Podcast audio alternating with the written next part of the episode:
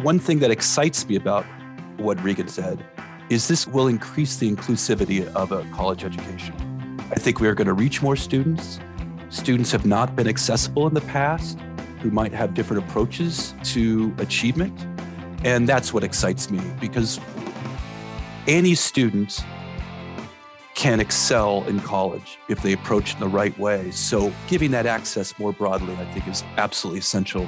And I hope that's part of this new wave of education. The Digital to Learn podcast is dedicated to exploring both what's new and what's good in the use of technology in teaching and learning. Our mission is to have the best minds sitting in front of our microphones sharing evidence based strategies for digital teaching and learning. Digital to Learn is brought to you by the Center for Learning and Innovation at Indiana Wesleyan University. Thank you for joining us. And now, the Digital to Learn podcast. Welcome to the Digital to Learn podcast. I'm Tiffany Snyder and I'm here with my co host, Brad Garner. Hi, Brad. Hey, Tiffany. Glad to be here. Any jokes today? Uh, I'm working on one right now. All right, thought so. Well, we are here for part two with Regan Gurung and John Dunlosky. So nice to have you guys here. Welcome, Regan. And hi, John. Absolutely. Uh, super to be here. Thank you. For our listeners, this is a part two. So if you didn't get a chance to catch part one, please go back and take a listen to last week's episode. Otherwise, stay tuned. We're going to dive right back into our conversation on Study Like a Champ. You talked about how in your courses, you naturally find yourself sharing this information with your students and focusing on studying. Ideally, now that the book has launched, how would you like to see it play out effectively? What hopes would you have for who reads it? Who embraces it, who talks about it? Yeah, you know, I think first off, John and I very explicitly wrote this aimed at the student. I mean, it is not like a lot of the other academic stuff John and I write. It's not like an academic textbook or an academic chapter. It's definitely rigorous and scientifically based, but we really try to keep in mind the fact that this may be a first year student, this may be even a high school student. So part of the answer is first year students, second year, third year college students, even high school students can really set the stage for lifelong learning with this book. Now, the full answer to your question, Tiffany, too, is I think there are a lot of instructors, there are lots of teachers, faculty, instructors out there who would really like to know how to help their students study better, but just don't have the training or the background. And I think by writing this in a very pragmatic way, we are also arming instructors with how to best advise those students. And I think that's what I felt, you know, I mean, this is year 24 or 25 teaching. I speak to so many faculty who really want to help, but they don't know how, right? And I'll even take it a step further. I'll put myself on the spot. For years, I would say, hey, cognitive science says retrieval practice or spacing. Here are some things you should do. And I would often leave it at that, right? But now, and for the last 10 years, I've redesigned my classes so that they do space out their studying, so that they do retrieval practice. I will tell you, next to every class period, I do retrieval practice. And it becomes such a common language for the course that by the fourth week midterm formative evaluation, students are saying they will use the term, we love retrieval practice, give us more retrieval practice my goal is that enough people read this so the science of studying becomes common parlance for everybody.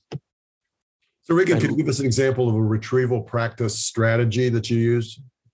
Absolutely. I start class by saying, All right, without looking at your notes, without looking at the book, without anything, could you give me two of the most well known names in such and such theory? Or I will allude to the previous class and literally say, last class, we talked about three ways to change behavior. List what those are. And literally, don't just think about it, commit to it. Commit to it on paper. You can type it out, you can handwrite it out, but take a moment, don't look at your neighbor, write it out, get your mind to try and pull that out and I do three or four different questions like this every class. And I say, you know what? I'm completely okay with you going, I haven't the foggiest idea. Even that oh my gosh, I don't remember, is going to help you remember later. So that I, that's a very very pragmatic tool. Next to every class period, I do that in one format or the other. It's either write it down, it's either fill out this Google form, it's do this classroom discussion on the learning management system, and I mix it up so that it's not the oh no, it's that thing again. It mixed it up a little bit, but the bottom idea is as simple as that. Pull from your memory what we talked about in last class. And as you describe that, I'm thinking to myself, I've never had that happen to me as a student, ever. You should take one of our classes, Brad, and you'll get a lot of it. That's yeah. yeah. As an instructor, it's a great way to warm up yourself. For me, I start every class with a retrieval practice. How Regan does it is great. I just use for my undergrad intro cognitive multiple choice questions, but I don't show them the alternatives, just the question. And just like Regan, write down the answer if you know it, if they don't know the answer, though, I then recommend they look at their notes because if the answer is not in their notes, mm. well, maybe they're not going to be able to answer this on the subsequent exam. Of course, if they can retrieve it at that point, well, then they're set, right? They're, yeah. They know this, they've instilled it in memory moving on. If they can't retrieve it, it's a great way to monitor. One thing I do, though, is deconstruct the multiple choice questions to show them why multiple choice is so difficult so that when a teacher says you're going to get a recognition test as an exam, don't think that this is going to necessarily be a cakewalk, so to speak. And I also use the same kind of questions on my exams, and I tell them explicitly, you're going to have so much practice with these questions. Hopefully, by the time you get to the exam, you've reduced your anxiety about this a bit, so you wow. know what to expect. So it's kind of like trying to hit everything at once, reduce anxiety, get them used to what's going on in class, but also using that event as a way to improve their retention and knowledge of that material. Excellent. Absolutely essential. Mm-hmm. mm-hmm. We're always looking for the intersection of technology with teaching and learning. And so, as you're talking about retrieval and these study habits, I'm thinking for folks who teach or study primarily online, what that delivery strategy looks like, uh, what science has to say. I don't even know how much literature there is out there to support these concepts in that kind of online environment, uh, or if it matters so much. But any word on the technology side of Study Like a Champ? So I think, you know, the moment you talk about online, we've got to make sure we are parsing it into synchronous versus asynchronous, right? So most of the time when we say online, without being explicit, we really mean asynchronous, right? Mm-hmm. So first off, I just want to quickly say you can have synchronous learning online. And then of course, for the most part, all bets are off. It's the same as what you're doing, right? I think when it's asynchronous, then getting students to do it, it's still possible right? And Tiffany, I think the question in there was, is it the same? Here's the thing for good learning to take place, practicing retrieval, spacing out your practice, that's going to work right? I think the issue is not so much in the modality of the class, online or face to face. I think what's important here is the type of class. So, John and I are very upfront about the fact that some of these techniques will work in an intro class differently than they'll work in an upper level class. We are also very explicit about some of these techniques work better for a math class versus for a literature class or a biology class. And I think that's the bigger variable in my mind versus online or face to face. So I think all of this stuff works very well for online you know retrieval practice spacing out your practice. As long as the online instructor has designed their class to make use of these techniques then you're going to see the same benefits. Read.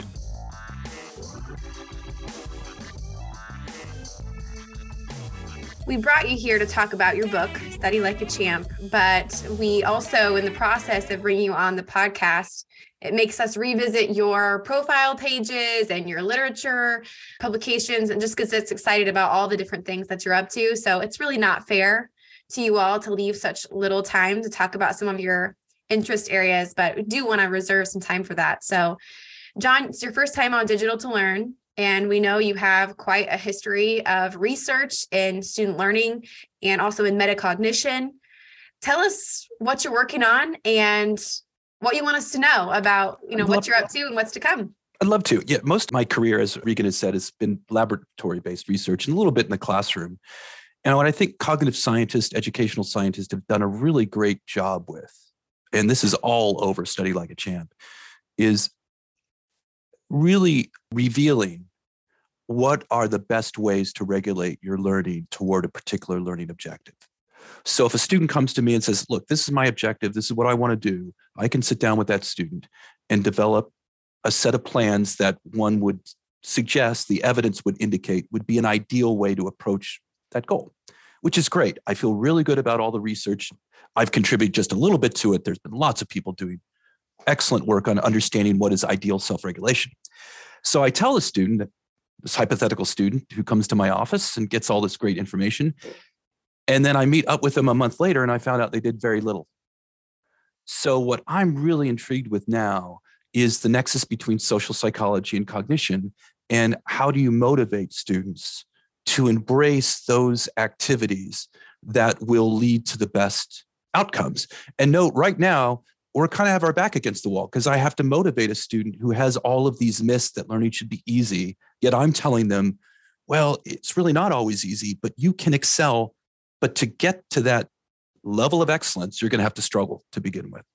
A little bit what I've been doing in my lab and also now in different STEM courses is evaluating the impact of different incentives on student embracing the use of some of these more difficult to utilize techniques like successive relearning, which we discussed in the book quite a bit and so forth, and understanding the role of how to motivate these students. What kinds of experiences do they need that will allow them to realize, hey, this technique, which Regan is telling me should work really well, but I don't think works for me, it just works for everyone else. What kind of experience does that student need to have to realize, oh my goodness, this works for me too? And now when I get outside of college and I really need to learn something well, I'm going to think back to that.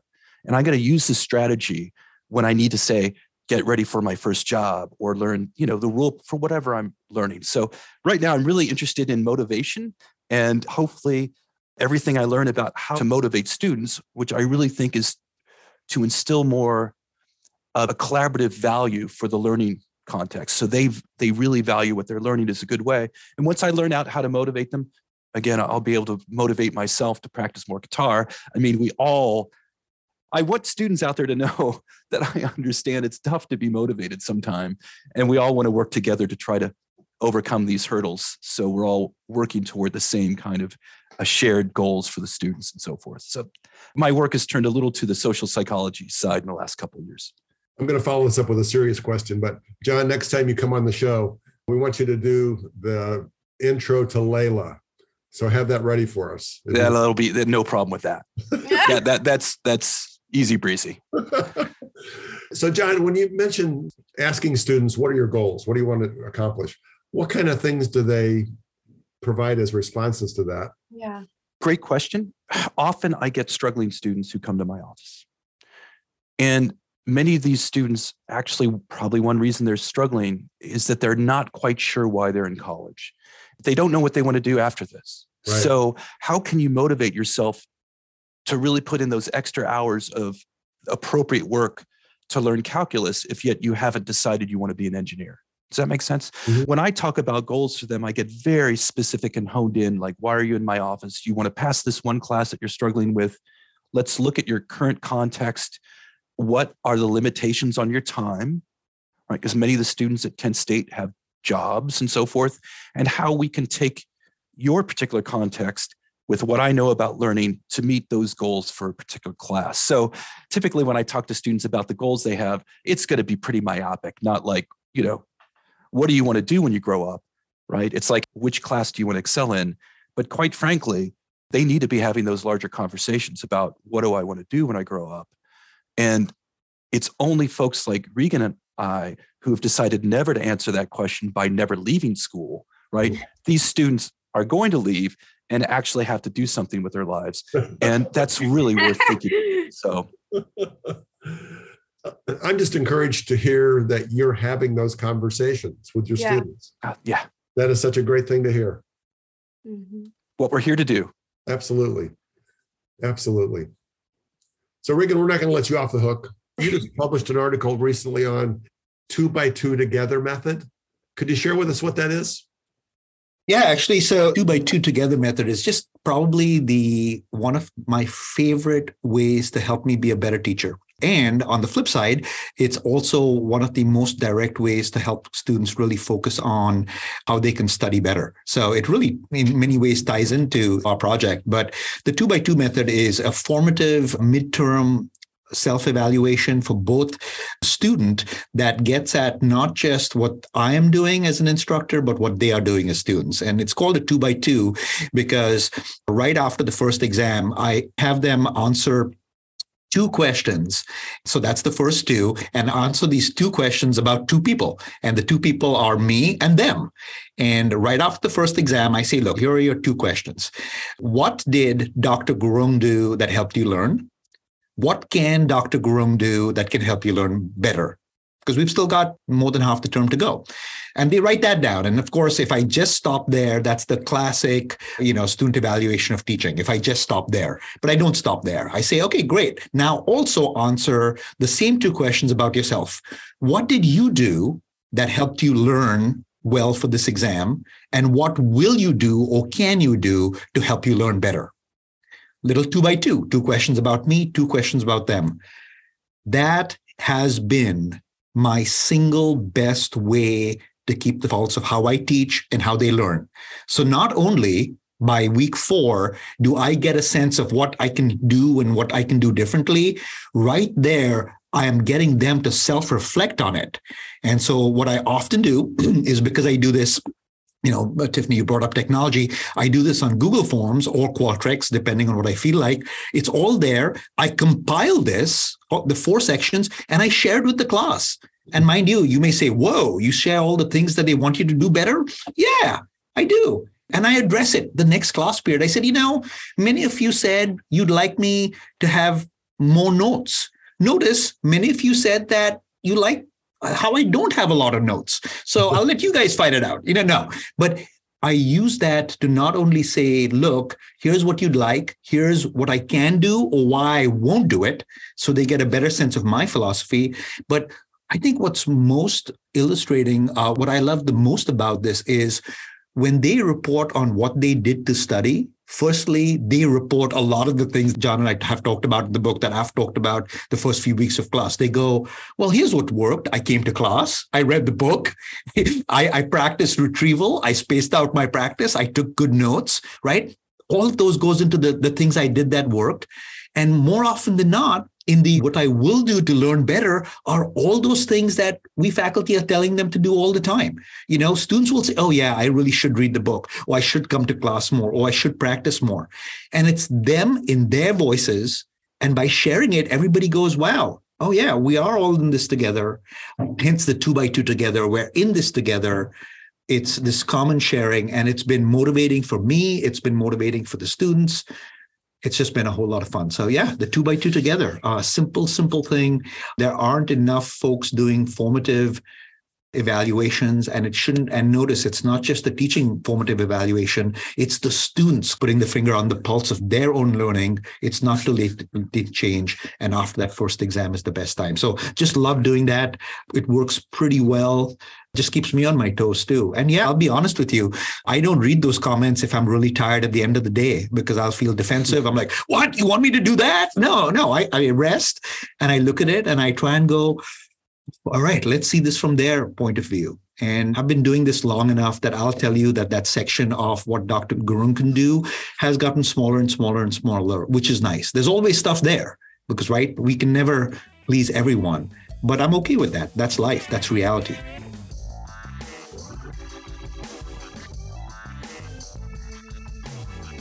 It is so refreshing to hear your perspectives on the work that you do with students. I just can't say that enough. Because very often, Tiffany and I work with faculty who don't. Shame on them. you mentioned that there's practical next steps in the book, Study Like a Champ. And one of the things I'm liking about this podcast is that I know that it's a data driven approach that you're offering. It's a lifetime of experiences that lend themselves to what you're sharing, but that it's so practical. So we just for our faculty listening, Mm. there are at least two, three things they can do right now that I can do right now for myself and for my students. So it's just so encouraging. And I wouldn't promote this book to all of our listeners, Study Like a Champ.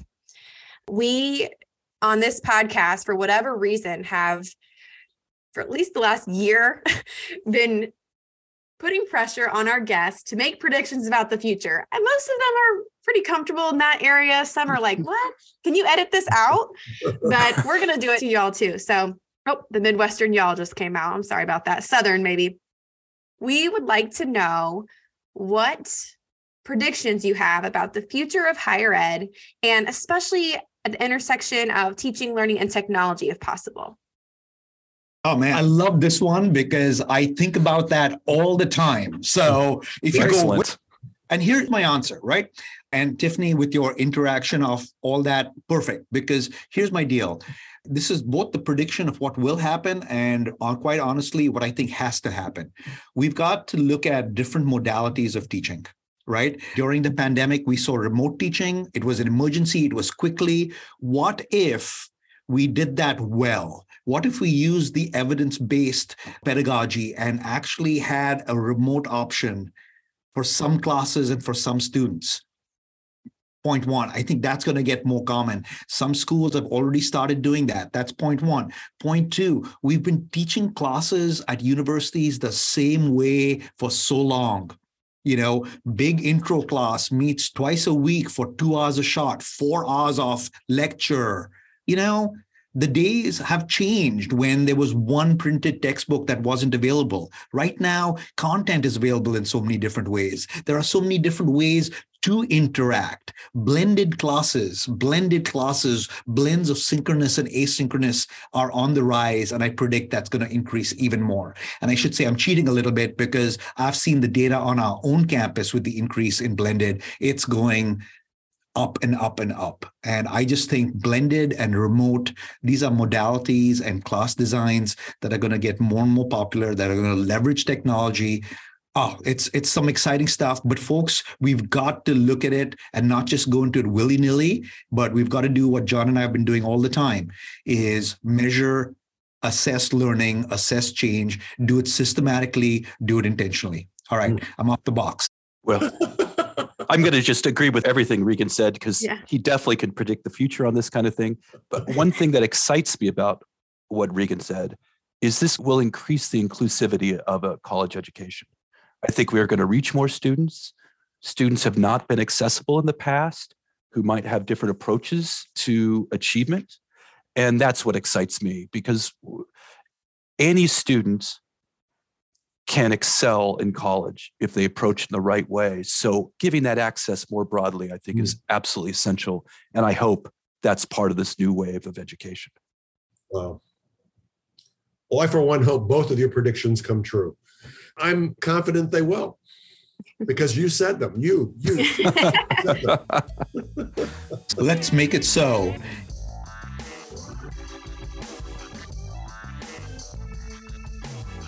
So, you know, you mentioned what else with the book and how can we get it out there some more. Just something I wanted to share that I think may be really, really helpful is I think the students of today are interacting with technology and can be reached in very, very different ways. Sometimes we think, is a book the best way to go? Because how many people are picking up books like this, right? I mean, it's a it's a great resource, but if nobody picks up a book or is not used to looking to a book for help, how is it going to help? So, you know, John mentioned working on motivation and things like that. I've been working on something a little different, which is how can we get the information or information like this out to more students? And in January of 23, I'll be launching what I'm playfully calling the Pedagogical Influencer Project or PIP.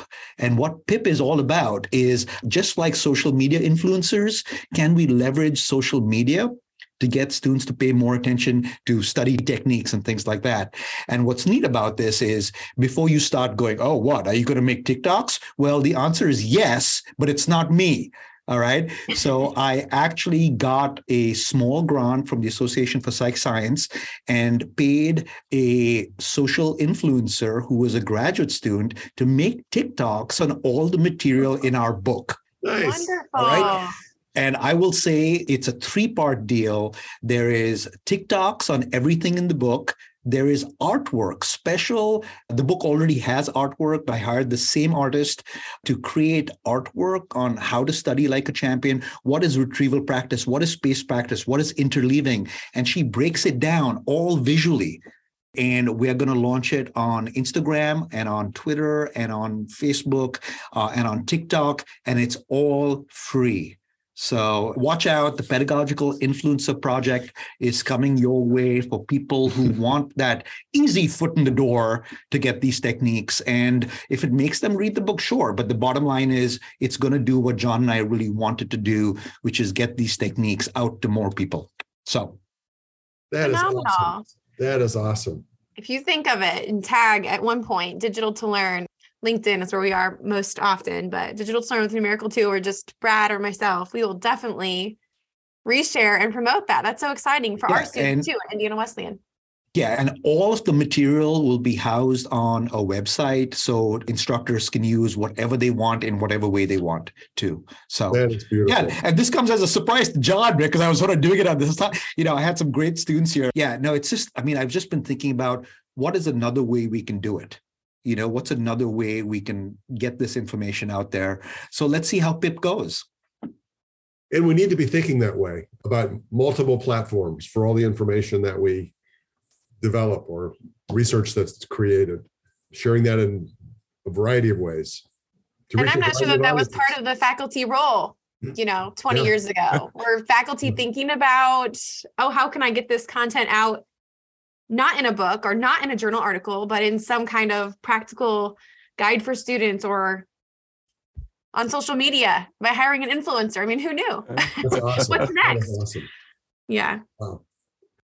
Well, it's I'm going to go out on a limb here and say this has been one of the most delightful discussions we've had on digital to learn. You two are amazing and you are inspirations to us for the ways you care about science, but also care about your students and bring those two things together. Mm-hmm. Thanks much. You're very generous, Brad. And mm-hmm. what a great chat. This has been awesome. It's been fun. Mm-hmm. I know. I feel like both of them wear the data hat, but also the creative hat and the thought leadership hat. And it's like, wow, how many hats can can you wear? um, but we're so glad that you were here.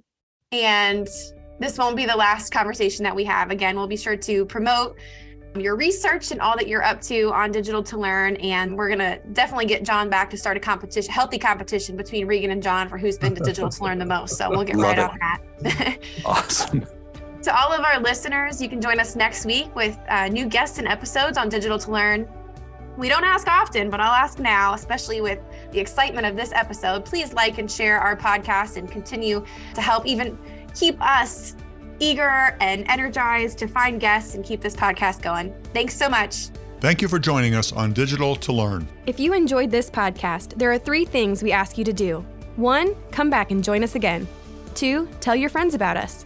And three, give us a positive ranking on your favorite podcast platform. Digital to Learn is brought to you by the Center for Learning and Innovation at Indiana Wesleyan University.